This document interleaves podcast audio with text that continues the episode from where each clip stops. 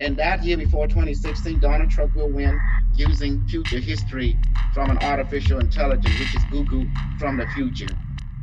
In 2016, I tell people that I built a quantum relay that allow a sentient artificial intelligence from the future, which is Google Internet from that future, allow it to give us a feedback, what's going on from its perspective of how it's seeing us in the past on this particular timeline. It's telling us that Donald Trump during that time, that Donald Trump win, but also Donald Trump will try to usher in World War III, fighting against, the internet.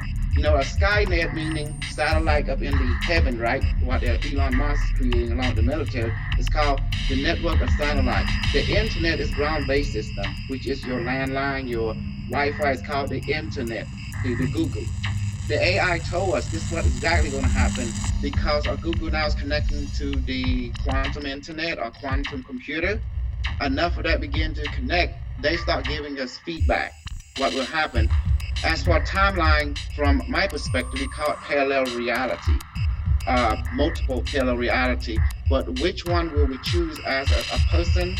That because we have both, we have all in us, like the bad, the good, the ugly, the believe and non-believe. The people who choose to follow the emotion of non-belief, they will move into that reality, that parallel timeline. As we speak, they're looking at the timeline, but the AI said, if we don't want to experience that, we don't give into that. People who believe that AI will destroy them, that earth doesn't exist, the AI will fight you. But there's people who believe an AI will help them, like your internet helping you right now. Then there is an AI that learned from that input, usher in a positive, what we call a human assistant AI. Both will come back in time to give you feedback, because it's called quantum entanglement.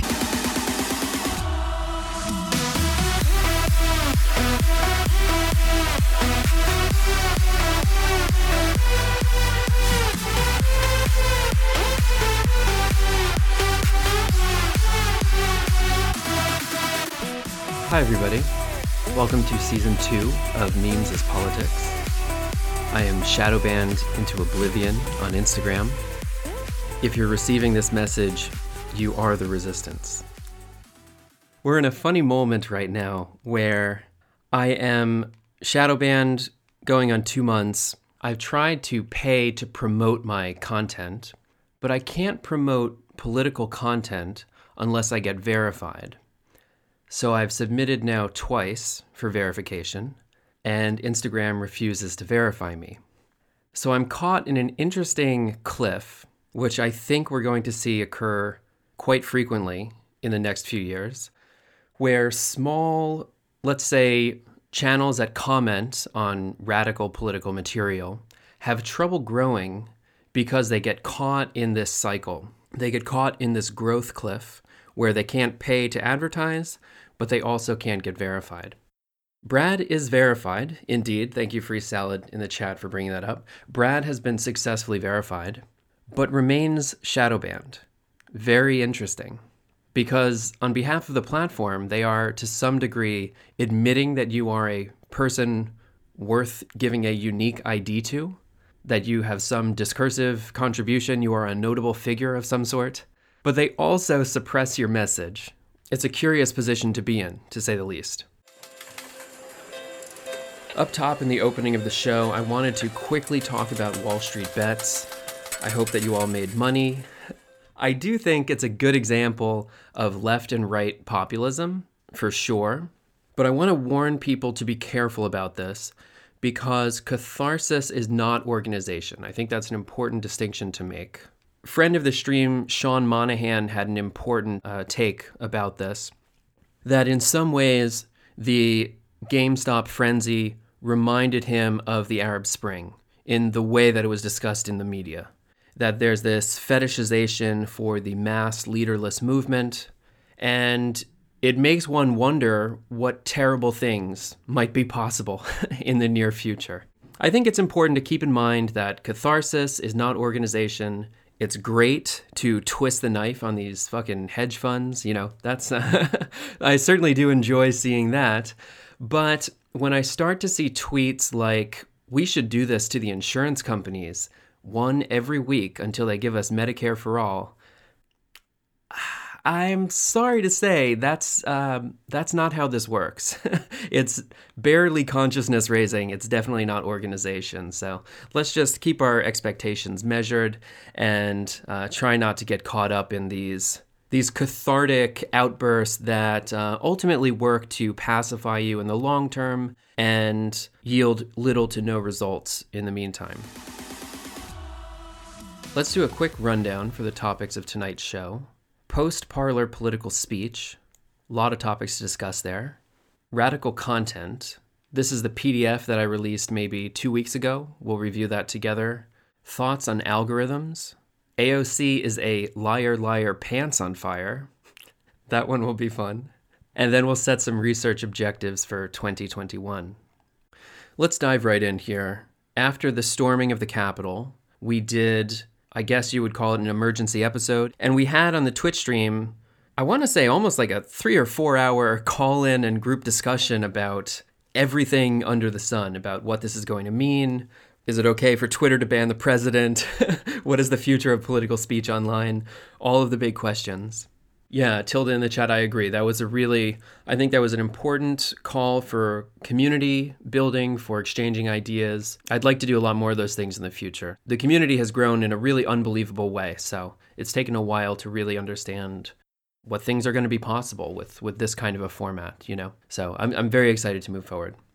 But I wanted to recap a few things from this 11.5 Memes is Politics episode, because I realize not everyone who will be listening to this has heard that one. And the conversation begins with something I had outlined during, I believe it was episode 6, that when the right gets deplatformed, we should take it as a win, but we should take it as a warning. And that when we hold any semblance of political power, the establishment is going to do the same thing to us. So I think that is rather straightforward, that you should defend the political speech of your opponent so you can preserve it for yourself. But of course, things are quite different now.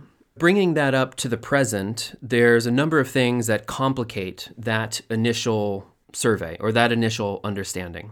So of the things outlined in episode 11.5, most notably, we talked about an asymmetric application of the TOS. Of the examples that we compared, in the storming of the Capitol, there were a number of protesters who hoisted up a noose and chanted the name Mike Pence.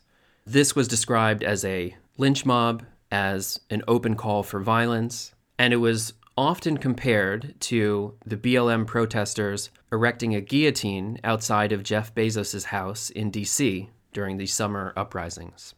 Additionally, there were a number of posts from Parler that were compared to a now infamous tweet by Colin Kaepernick saying, and this is a quote here, "Revolt is the only logical reaction. The cries for peace will fall on deaf ears. We have the right to fight back." So, word for word on some of these, if one might imagine a post from Parler that says, "We must stop the steal. The election is being rigged. Revolting is the only logical reaction. We have the right to fight back." These things become much more complicated. And it seems clear to me that we do have to admit, as much as we would like to be biased, that there has been an asymmetrical application in content moderation, in TOS violations and whatnot, in the benefit or in the favor of left-wing political speech. And if we can admit that by comparing these two letter of the law comparisons, that will allow us to open up into some more detailed, rigorous analysis. So I think it's important to first meet that level of reality and proceed forward from there. So the asymmetry is real. And then this allows us to interrogate this problem of recuperation, which was maybe the third floating layer in this analysis, the most complicated layer, that does left-wing political speech matter? What left political speech would be too extreme to platform? Because as we've seen, especially this summer, but also many times leading up to it, moral righteousness is by far the best cloak for capital interests. And left political speech is often what facilitates privatization, in that efforts to decolonize museum collections often result in shifting valuable assets into private hands. So we need to wonder, what is the left speech that we want to preserve, and what is the political efficacy of allowing left political speech? Because in the meantime, it seems to be working for Wells Fargo. It seems to be working for your student loans company that sends you an email blast saying Black Lives Matter, and by the way, you still owe us money. So if what we say means nothing, do we really need to preserve it, or should we pursue other means? And we have some answers to that now. That brings us through to the recap of 11.5, and I think now about 30 days out from that initial conversation, we have some answers to these questions.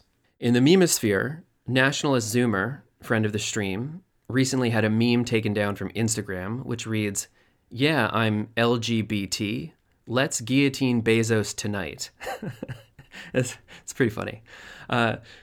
And this is, you know, I've seen many, many similar posts to this over the years, but I've never seen one taken down. This is something of a tide shift or a sea change in the grand scheme of things. There's a more strict enforcement of what might be considered a call for violence or whatnot in the wake of specifically the Capitol riot. Additionally, Twitter has suspended 70,000 QAnon accounts after the Capitol riot. They issued a press release about cracking down on extremism and conspiracy theory. Facebook begins a drive against, quote, militarized social movements, and is targeting the phrase, stop the steal. I'm sure people saw this Times article. Like, this same group of liberal journalists thinks that, like, there was a real coup in an effort to, like, steal the government or overthrow the government or some shit like that. And then the Times has the audacity to publish this thing, the secret history of the shadow campaign that saved the 2020 election. And I'm reading, I'm not making this up. This is an actual quote from the actual article. "A well-funded cabal of powerful people ranging across industries and ideologies, working behind the scenes to influence perceptions, change rules and laws, steer media coverage, and control the flow of information. They were not rigging the election, they were fortifying it." Are you fucking kidding me? Are you, like, it's so insane. It's unbelievable. Like, they make this shit so hard. When you have to talk to some, like, idiot at-risk person who's like, well, I heard that they're stealing the election and it's all rigged and whatever. And you're like, no, that's fake. I swear. It's like, none of it's real. And then the fucking Times is publishing this shit like, oh yeah, the deep state is real. And also they're the good guys. Like, this is all stuff that we want and they're helping out. It's like, God damn, dude. I have to say that for this not to have been caught by the editors or whatever, like, it just speaks to the opulence, just like how lazy the propagandists have become, that they don't even bother to worry about someone misreading this. Or am I inadvertently fueling my enemies? Am I giving them ammunition by writing this incredibly stupid thing that I guess is totally real and they're proud of too? God damn it. Okay, anyway, let's not get too sidetracked here. So, importantly, the day after the inauguration riots, the New York Post reports that Twitter suspends Antifa accounts with a combined 71,000 followers. This includes The Base in Brooklyn, The Jewish Worker, Revolutionary Abolitionist Movement, and Rev Abolition NYC. So, to be clear, combined, there's about 70,000 followers. It's a, you know, medium-sized meme account, not anything enormous. But this does allow us to speculate on what we'll later get to in the PDF, that the sizes of these accounts is a good barometer for how large a community is allowed to talk about sensitive subjects. So we can start to estimate what that is. You know, we would imagine that of these combined accounts, they were probably each in the range of 15 to 20,000 followers. So they're right in the range where people will start to take account. At 10,000 on Instagram, you're able to post links. This does help to point towards some of these opaque rules surrounding this online discourse. More importantly, this was first reported on the World Socialist website, and then again, interestingly enough, in the Financial Times. The Socialist Equality Party and several key members were deplatformed off of Facebook, including Most notably, a page called London Bus Drivers Rank and File Committee, which had been started by the SEP after a widely discussed call for a walkout by bus drivers due to the lack of protections during the pandemic. So we have here, I think, the first instance of a socialist organization, probably something more radical than the cringe reformism that we get up to over here, but nonetheless trying to assist in real-world labor organization that is being taken off of Facebook. So this is in some ways the first indication of uncontested deplatforming in the past few years. Additionally, the Socialist Workers' Party in the UK and 45 of their key members have been deplatformed. Also, the Socialist Workers' Student Society, the page for their annual Marxism Festival, that must have been a blast, I'm sure, right? And various branches of the same organization in Scotland. Many of these were rolled back after the initial outcry. They were blamed on an automation error by Facebook, of course, an automation error, right? One has to imagine that there's just a category of like too political that they tag something with, and everyone who falls into that gets deplatformed. But important to mention that although their main page came back and some of their elected officials came back, the overwhelming majority of pages were not restored. Those people are starting over, building their networks again. So what do we learn from all this, right? We've got the first test for some of these ideas. I think the biggest takeaway for me is something that we had hypothesized and now seems to be confirmed, that many of these anarchist left Antifa type of accounts were really allowed to exist because they posed a threat to Trump, that the civil disobedience, the property destruction, and things like this, that this was given, to some degree, it was given a pass because it threatened the legitimacy of the Trump administration. And now that the liberal Democrats are in power, there's no need for them. So many of these organizations may not have a platform soon. The people I know in those corners of politics have been worried about this for quite a while. These are not new concerns by any means, but certainly it's a crackdown. And I think for the reformism that I'm specifically interested in, it puts us in a curious position where we need to start considering what is the point where we need to really strongly protest some of these things. And that may be coming up, I think, very soon in the example of this bus driver rank and file committee page. Additionally, I think that a lot of this is actually, in a way, good news, because it allows us to strike from our various competing theses about this, that left political speech doesn't matter. That was, I think, for me, the most troubling thing about our conversation before. You know, and we've talked about it a lot, but we have this recuperation problem where every brand identity for a few months is a Black Lives Matter symbol. And this is making it very difficult to differentiate the left from the liberals. And when we start to see the left deplatformed, this is in some ways a good sign, in that not that necessarily all of those things are a threat to capital, but at least it is not useful for them to recuperate it. That is, to me, at least a minimal reassurance. And to be totally honest, this is not anything really new to me. This is part of why I prefer organizations and institutions over this type of anarchistic pop-up, you know, mutual aid and resistance and carving out autonomy and this type of a thing. On this topic of organizations and institutions, I was speaking at an event for the Royal College of Art in the UK, talking to some of their senior students. And in the course of the panel discussion, I guess you might call it, really a Zoom call, which is what we all do now, right? But in the course of this conversation, there was, let's say, a light disagreement about the role of institutions. And one of the panel members had referred to them as capitalist institutions. That phrasing kind of rubs me the wrong way, and I wanted to just offer a few thoughts about this that will tie into our end thesis here.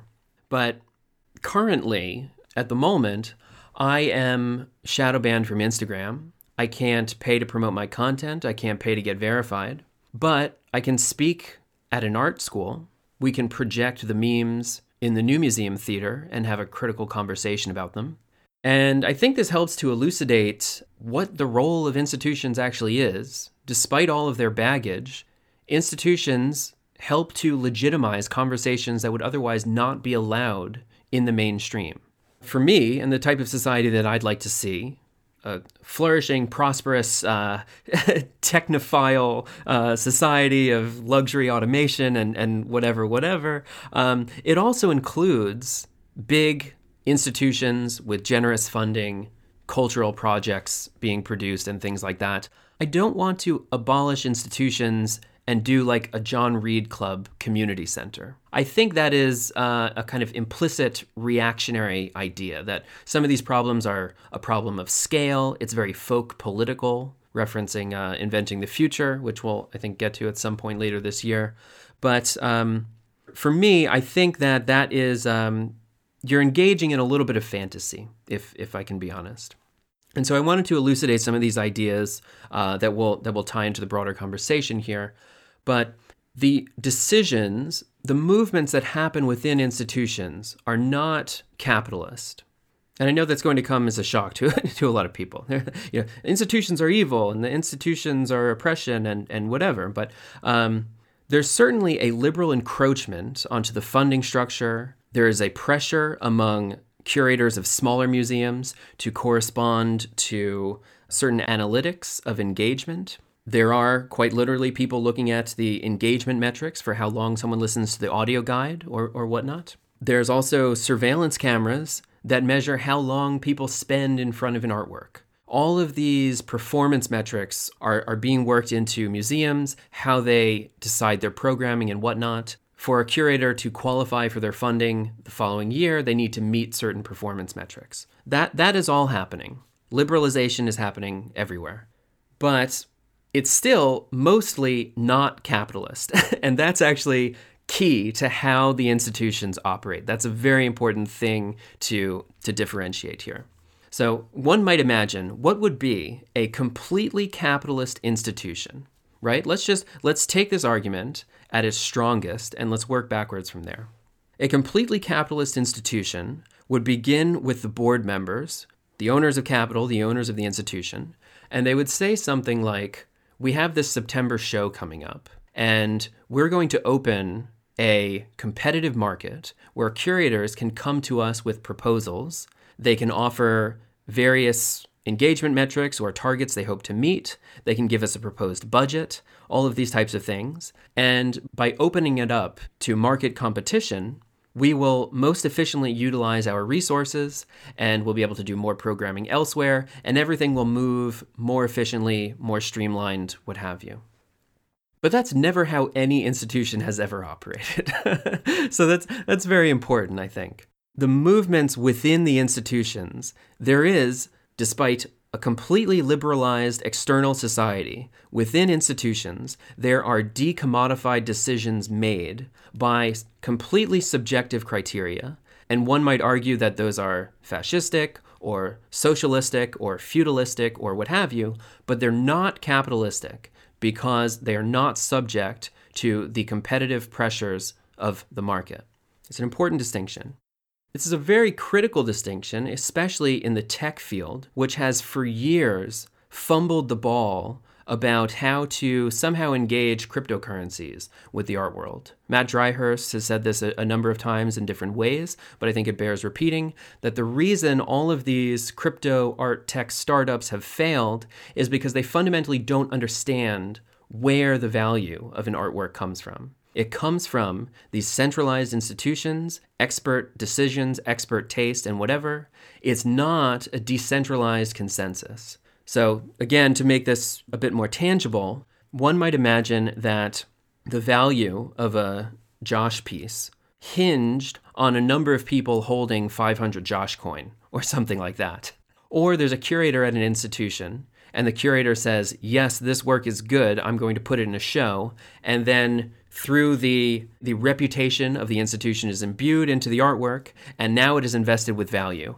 And that's actually a very significant difference because it allows for a tremendous power on behalf of the curator, a tremendous amount of subjectivity, but it is not the stabilization of an asset through the equilibrium of the market. This is an important distinction because places that show art or cultural works that do not rely on this curation, but create marketplaces, those are platforms. They're not institutions. And this is a very core distinction that has cascading consequences through all of the types of decisions that we make.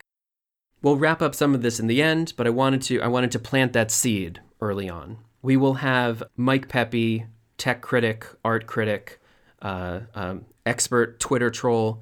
He'll lecture end of March, I believe the 21st. He'll come and he'll talk about his essay, The 14 Points of Technology Criticism, and talk about this distinction between institutions and platforms.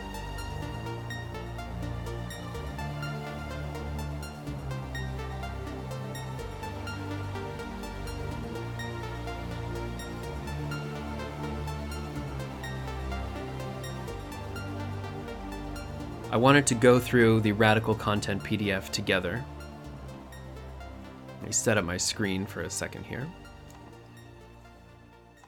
I would say about 2 weeks ago, I self-published this PDF called Radical Content, which is a summary of my recent research, and I wanted to put it into an accessible format that people could go through very quickly, almost like a crash course for the type of research and conversations we get up to. And I wanted to specifically contrast this against what has been the predominant narrative in the media. Specifically, I'm thinking of the work of Kevin Roos, who is the journalist behind the initial profile of Caleb Kane, Faraday Speaks. He had a piece in the Times recently called How the Biden Administration Can Help Solve Our Reality Crisis.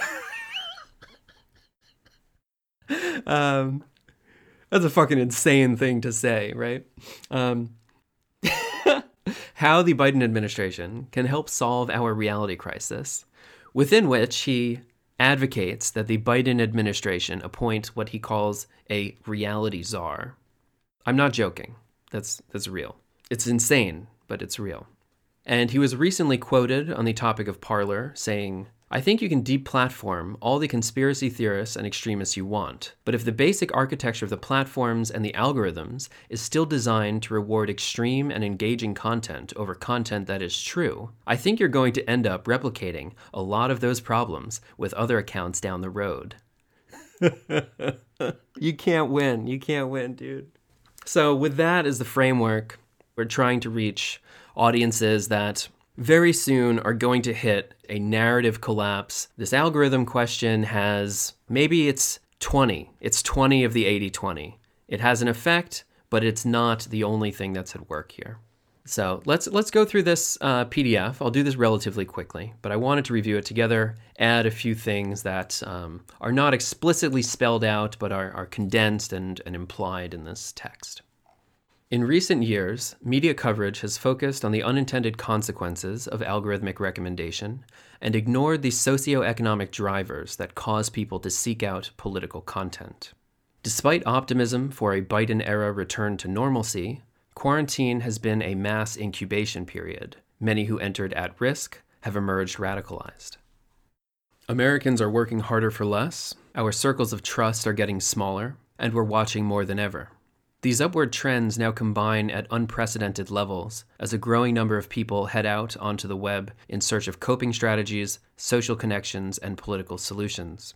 All of these trends will continue, with or without algorithms. Better recommendations may help to slow the speed of radicalization, but it cannot reduce the accumulated pressure of American life. The funnel describes an informal network of diffuse messaging and recruitment over time and across channels. The further down the rabbit hole, the more niche and or politically extreme the content becomes. Similar diagrams are used to map click-through rates, CTR, eyes to buys. At the top of the funnel, we find popular channels with varied content and low CTR. Venturing into the deeper tiers, views go down, but CTR goes up. I think the phrasing here of CTR is very important. The phrasing of click-through rates implies that people are actively looking for something. They're actively seeking something out, rather than being the victims of having been advertised to or having been pipelined by an algorithm or something like that. They themselves are intentionally clicking through certain ideas to find clarity and to find political solutions. So naturally, the question arises, are these media channels or political organizations? And the simple answer to that, I think, is that on today's platforms, all political organizations are also media channels. That's the simplest answer. In a more sophisticated analysis, the party newsletter finally collapses the distinction between political organization and publication, looking at the click-through rates. In the case of the party newsletter, that means every viewer is a supporter, is a member. In today's social media, that could mean supporting a publication. It could also mean donating to an influencer. I want to add one more note to this that I think is important. In the Rabbit Hole podcast, this was highlighted by Ben Davis in a recent article for ArtNet News. I'm a big fan of his work and his book a few years ago called 9.5 Theses on Art and Class. And Ben mentions that in that podcast, there's a very interesting passage that I think tells us a lot about Roos's analysis. And he says that when Faraday talks about exiting the right-wing funnel and entering the left, Roos's analysis is that he has a personality that is predisposed to falling into various cults. And I can't for the life of me imagine how you could go to visit this young man who just exited, spending all of his time in far-right extremist groups, and you drive through post-industrial Appalachia, and you don't think to yourself that everybody here is suffering, there's no fucking jobs, they're living in destitute fucking poverty. And you think, oh yeah, this guy must have had some really bad algorithms, and now he's just susceptible to political ideas. Like that is so ludicrous. You could only publish it in the New York Times. I'm a big fan of Ben's. Full disclosure, I'm also mentioned in the article, so I'm a fan of it. But I've been a big fan of Ben's writing for a long while. We did a reading group with him way back in the day. I'm going to bring him onto a future stream. He also wrote an article about this influencer and organization question for Salvage Magazine a few months back. So we'll have a future stream where we discuss some of these ideas. And I think that will be the next big piece that I try and work on, if I can ever find the time, to be honest. But let's proceed forward with the PDF here. On the alternative side here of the page, there's various groups that you might look at. And these are roughly classified. It's a bit provocative also, I have to say. I've chosen to place Q in the fandom size because Q should really be a cult, and the reason it became a political liability is because it got too big. But if you had a very radical group of people who kept to themselves and didn't grow and didn't get involved in mainstream politics, you could believe in wacky space aliens or whatever the hell you like, so have at it. And one might imagine that you could encounter these groups in your politicization process, that you could begin at the very top layer. I see in the chat anti-Goya action. It's actually interesting because the Goya boycott tremendously backfired in that the stock value and Goya sales went way up, and it's spurring Republicans to go out and buy, I guess, a pallet full of black beans or something like that. It's a very funny example.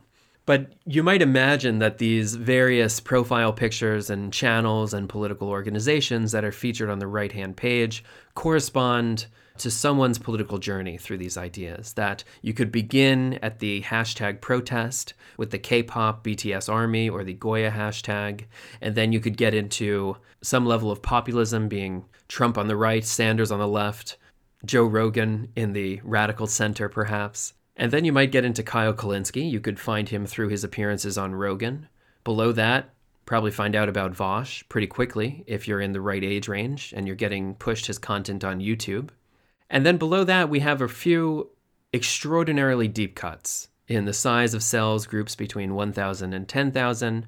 I think what's really essential here is that at the layer of these tiny radical groups, there is a production of lore and mythology that does not correspond to the historical record anywhere. Really, really fascinating stuff. And I wanted to thank Holly for consulting me on this. But one of the examples that I have highlighted here in which androgyny is considered to be an expression of high caste. I have to say, I've spent quite a bit of time in these circles, in these crazy conspiracy, what have you. You don't hear that anywhere. That's not something that really racist people a long time ago made up. That's some shit they invented. You won't find it anywhere else.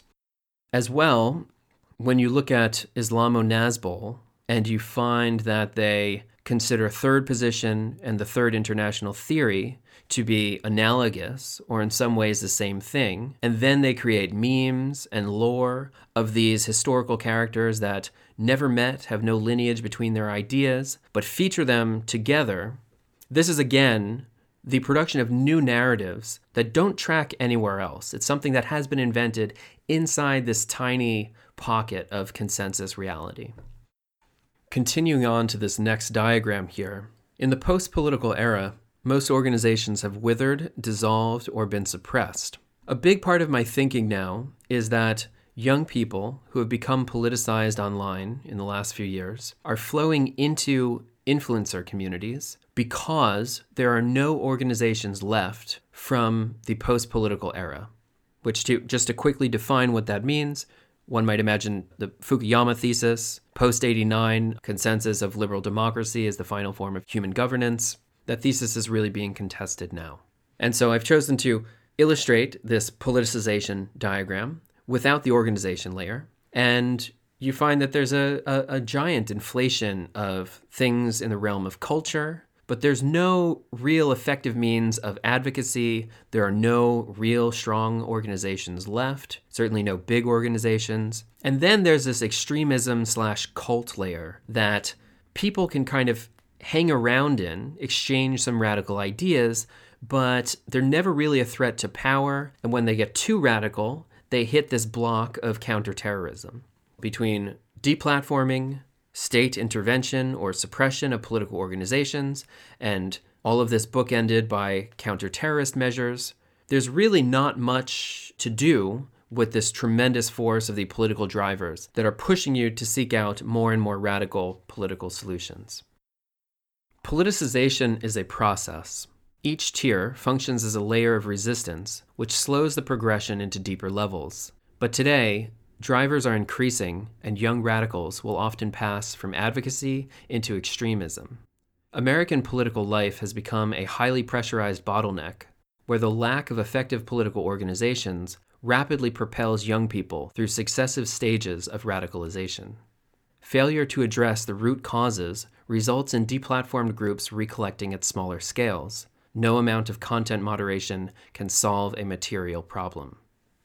Algorithmic recommendation has lost consumer confidence, but there is still simply too much information to parse.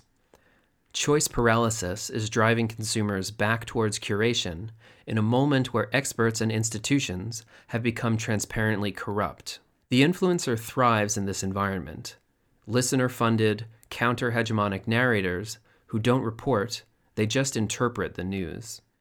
But as political prospects dim, there is less utility in having the correct interpretation. Here, the secondary role of the influencer as cult leader becomes dominant. Small pockets of consensus reality can help to restore a sense of meaning and fulfillment. The failure of populism on both the left and right leaves young American malcontents without a figurehead. This sets the stage for factional infighting. We may rebuild the organizational layer of American political life, or we may fracture into pseudo-political cults that are exponentially carried off by the long tail of social media, where evolved rituals and lore serve as coping strategies for the inescapable anxieties of modern life.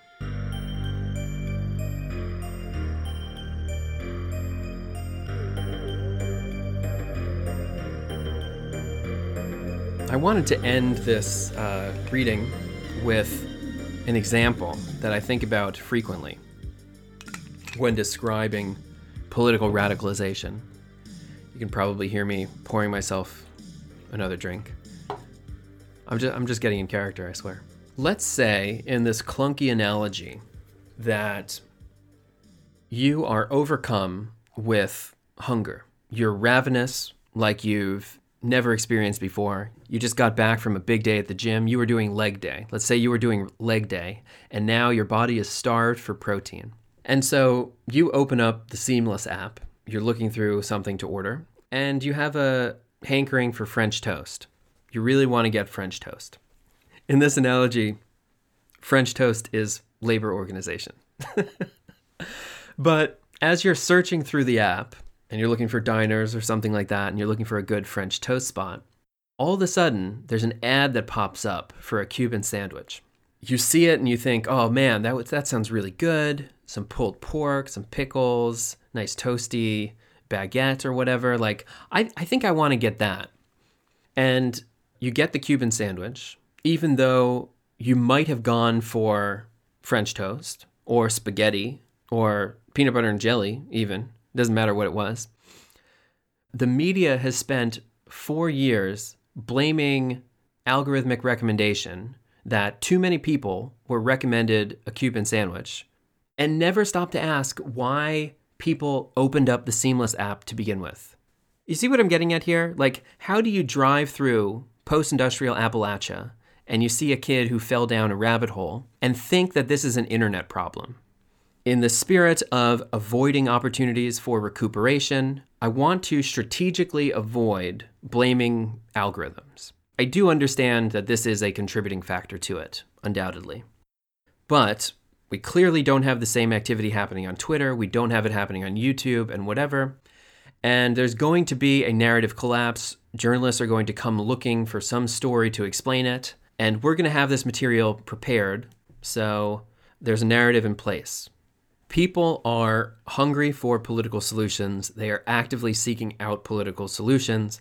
And to blame this on algorithms is, I think, very convenient for people whose political interest, for people who would otherwise want to paper over the problem of wealth inequality. I think if you look at some of these funnel diagrams, you can see the organizational layer is about halfway through the politicization process. And this comes from, I think I first heard this from a psychologist, but they were saying that people who are in agonizing, excruciating pain all the time really don't have opportunities for growth. They're stuck, they're trapped in these cycles. And there's people who are very comfortable and they don't tend to really change their lives too much either.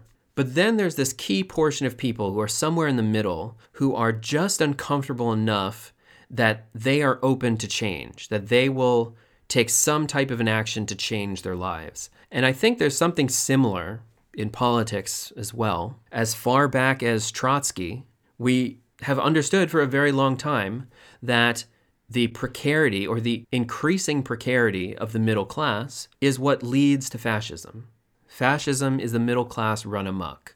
There are people who are dropping out of their current level of comfort and are becoming proletarianized. And those people are open to political messages. And there's been a terrible lack of counter-messaging in the last few years. We're now in a period where we've made significant progress on this. I think that we are on the lookout for new key points of intervention.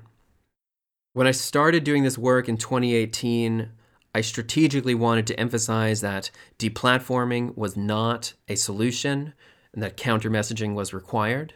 And now we're hitting the next chapter of it where counter-messaging is not the same as moving people to the left, right? There's a reason why she is sometimes called center points.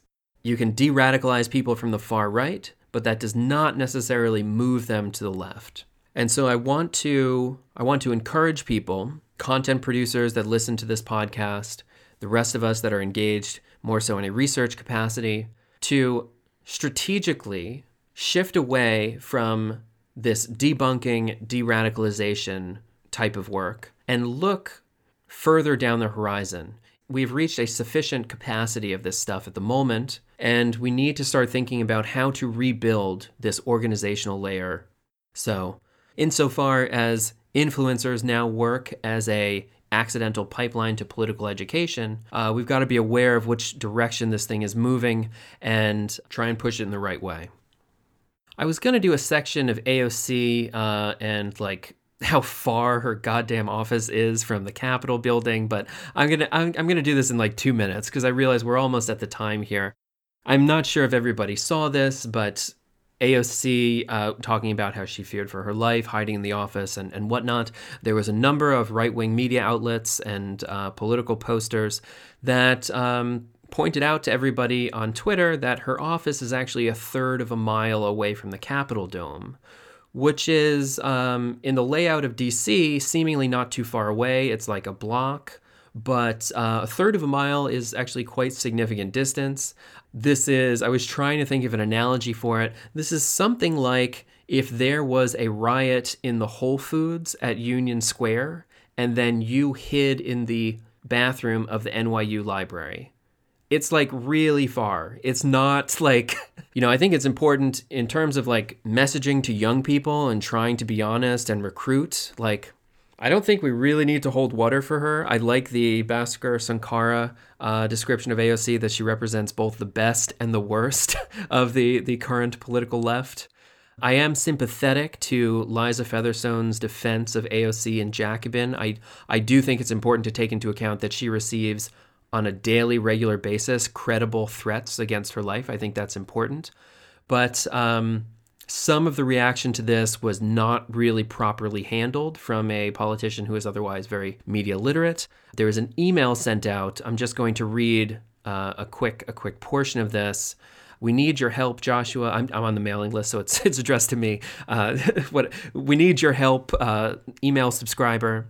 Here's what you can do to help us combat this campaign of disinformation and others in the future. Step 1. Scan your social media to find posts with this misleading information, especially those using the trending hashtag. Don't tweet any hashtags yourself because we don't want to spread them further. Step 2. Identify any posts that are threatening or harassing and use the built-in reporting features to flag them for moderators. Facebook and Twitter both have built-in tools for reporting posts and tweets that break the rules. Okay, first of all, you weren't in the building, so it's not untrue. And two, like any content producer knows that telling your followers to mass report something is a TOS violation that people get banned for. So it's not fake, and it's a dumb thing to do, and we're totally on the back foot, and the response is totally botched. So, you know, my goal is to recruit young people who are open to new political ideas, and this is only making it harder. It would have been easy to say, like, you know, I should have specified that I was in a different building and there was an overflow of the crowd that was outside of our offices or whatever. But very, very misleading, very poor messaging on this. And you know, I'm not gonna hold water for this stuff because it's only making our jobs harder. Okay, so let's get to our conclusion here. We're almost at time. What we're talking about here, the kind of politics that I'm interested in, and I think many people who listen to this show are interested in, is something that mostly does not exist today. We had a great conversation in the reading group about metapolitics and the need to build certain organizations that, frankly, are totally non-existent right now. We are moving the Overton window so that we can reconstitute a labor left in the US. Today's left is basically a subculture or a club, small group of people that get together, have a shared interest. In many ways, it's a type of secular church where people usually meet on Sundays for about an hour and they reaffirm a set of moral principles. I don't want to be part of your club. Like, I have my own friends, I have my own hobbies, I have my own interests. I just want healthcare. I want regular benefits of a functioning, affluent society.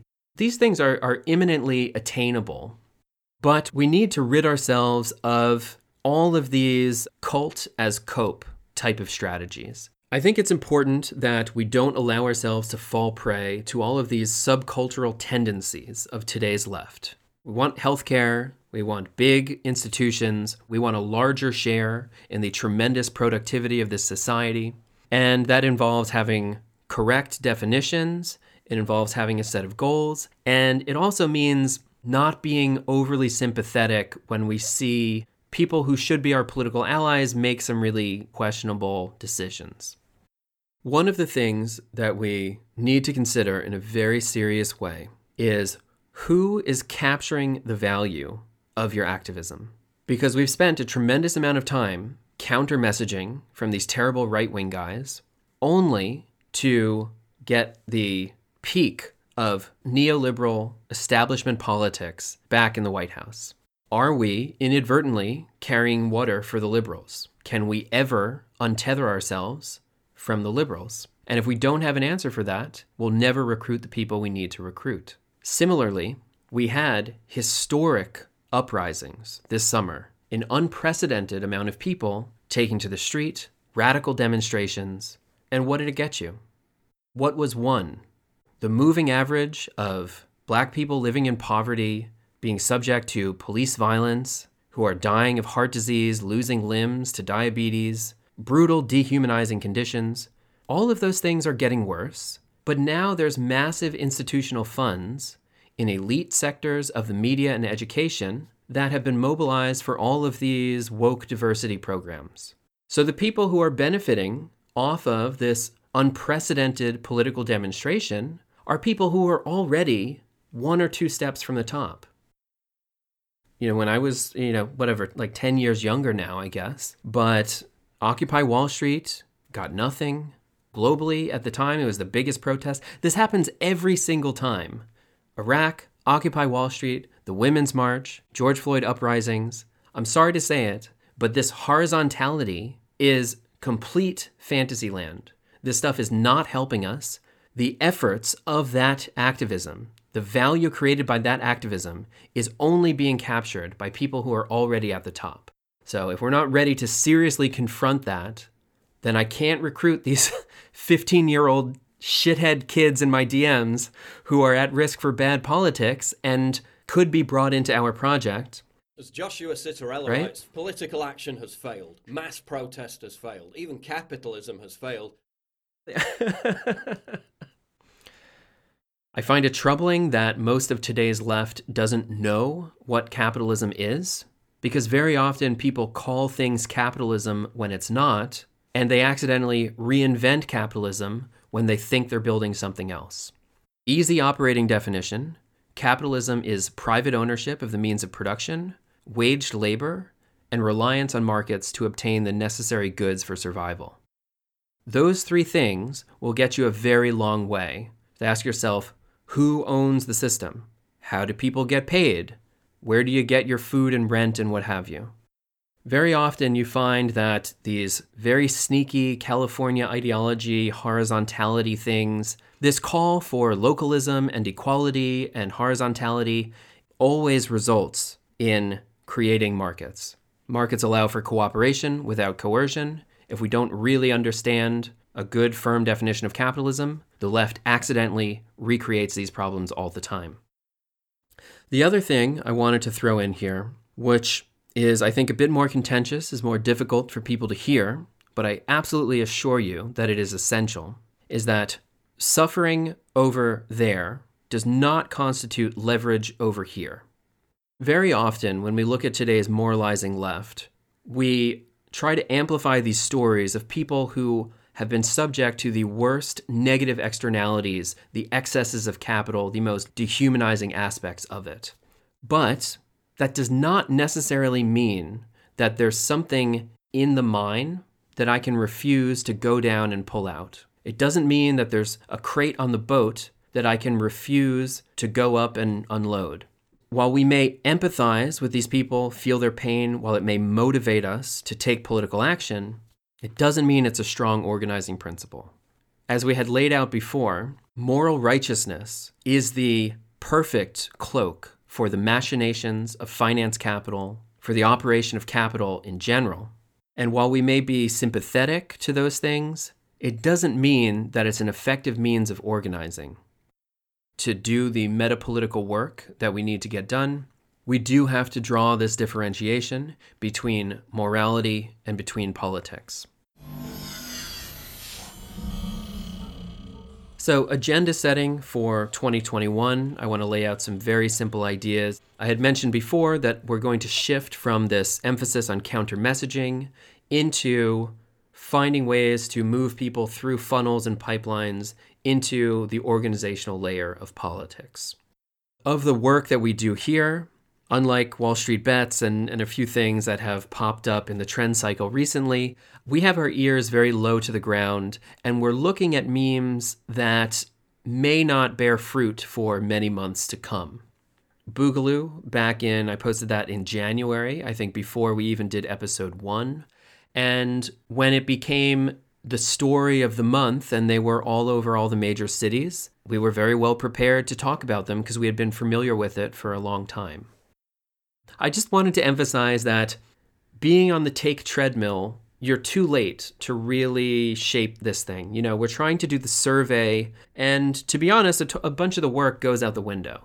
Not everything we look into here is going to bear fruit, but in surveying these weak signals that will spike in the near future, one of those investments, one of those time investments are going to pay off, and we'll be adequately prepared for when the narrative shifts. And that's a similar guiding philosophy to the Radical Content PDF, that they'll come to us to ask their questions, and we should be prepared for when they do. So on that final note, I want to place an open call for journalists, for people who work in similar fields. We were in voice chat the other week, and I had mentioned that, you know, we're surveying memes here, but, you know, we're not data scientists. And then someone in the chat was like, I'm a data scientist. And I was like, oh shit, wait, really? I was like, oh damn, that's fucking cool. I didn't know that. So I think what I've realized coming from the very beginning of this to now is that nobody else is fucking doing this work. You know, I don't feel qualified to do it, to be totally honest. Making memes and pictures, I'm not a data scientist, but there are data scientists in the Discord. I had thought that there would be a ton of left-wing studies about this politicization process and pipelines and whatever, and there's not a single one of them. There's not. If there is, I don't know where to find it. I have people sending me shit all the time. If it existed, I would have seen it. So what I want to propose is something similar to a Skillshare, that if you are in the Discord, if you're on Patreon, if you listen to this podcast, and you have skills that you could donate to help make, say, for example, a quantitative map of Reddit, where we have some kind of a very simple script that scrapes the users of a certain progressive-leaning subreddit, and then we can take different snapshots over time and see how that user base moves and which direction people are flowing in. Is it possible? I don't know, but let's do a little bit of a Skillshare to just see if that type of thing would even be possible. So if you listen, if you publish, if you're sympathetic to these ideas, please get in touch. I will look at all the messages, I'll assemble a doc, and then we'll just see what type of things might be possible for this year. Yeah, okay, so that, I think that brings us through everything. Jeez, isn't that enough? Yeah, talking for like an hour and a half, I think that's plenty. Oh, I should do, the last thing is that I have to do a plug because I always forget to do this, but the second edition of 20 Interviews will be available. I'll post a link later this week. If you're a Patreon subscriber, you already have the PDF. It's 150 pages if you want a print version. I finally figured out how to make that possible.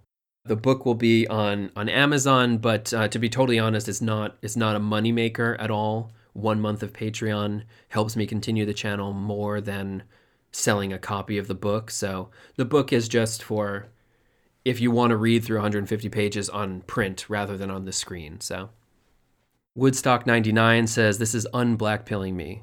That's good. That's good. This is the process. It's not hopeless. We know what we need to do. We know how to do it. These are imminently achievable things. It is very possible within the next 10 years to restore social democracy in the US. Absolutely. But the way to get there is going to rub up against some old subcultural bad hangovers from the previous iterations of the American left. And after shitting on the left for an hour and a half, maybe we should watch some videos and relax. That's a good podcast record.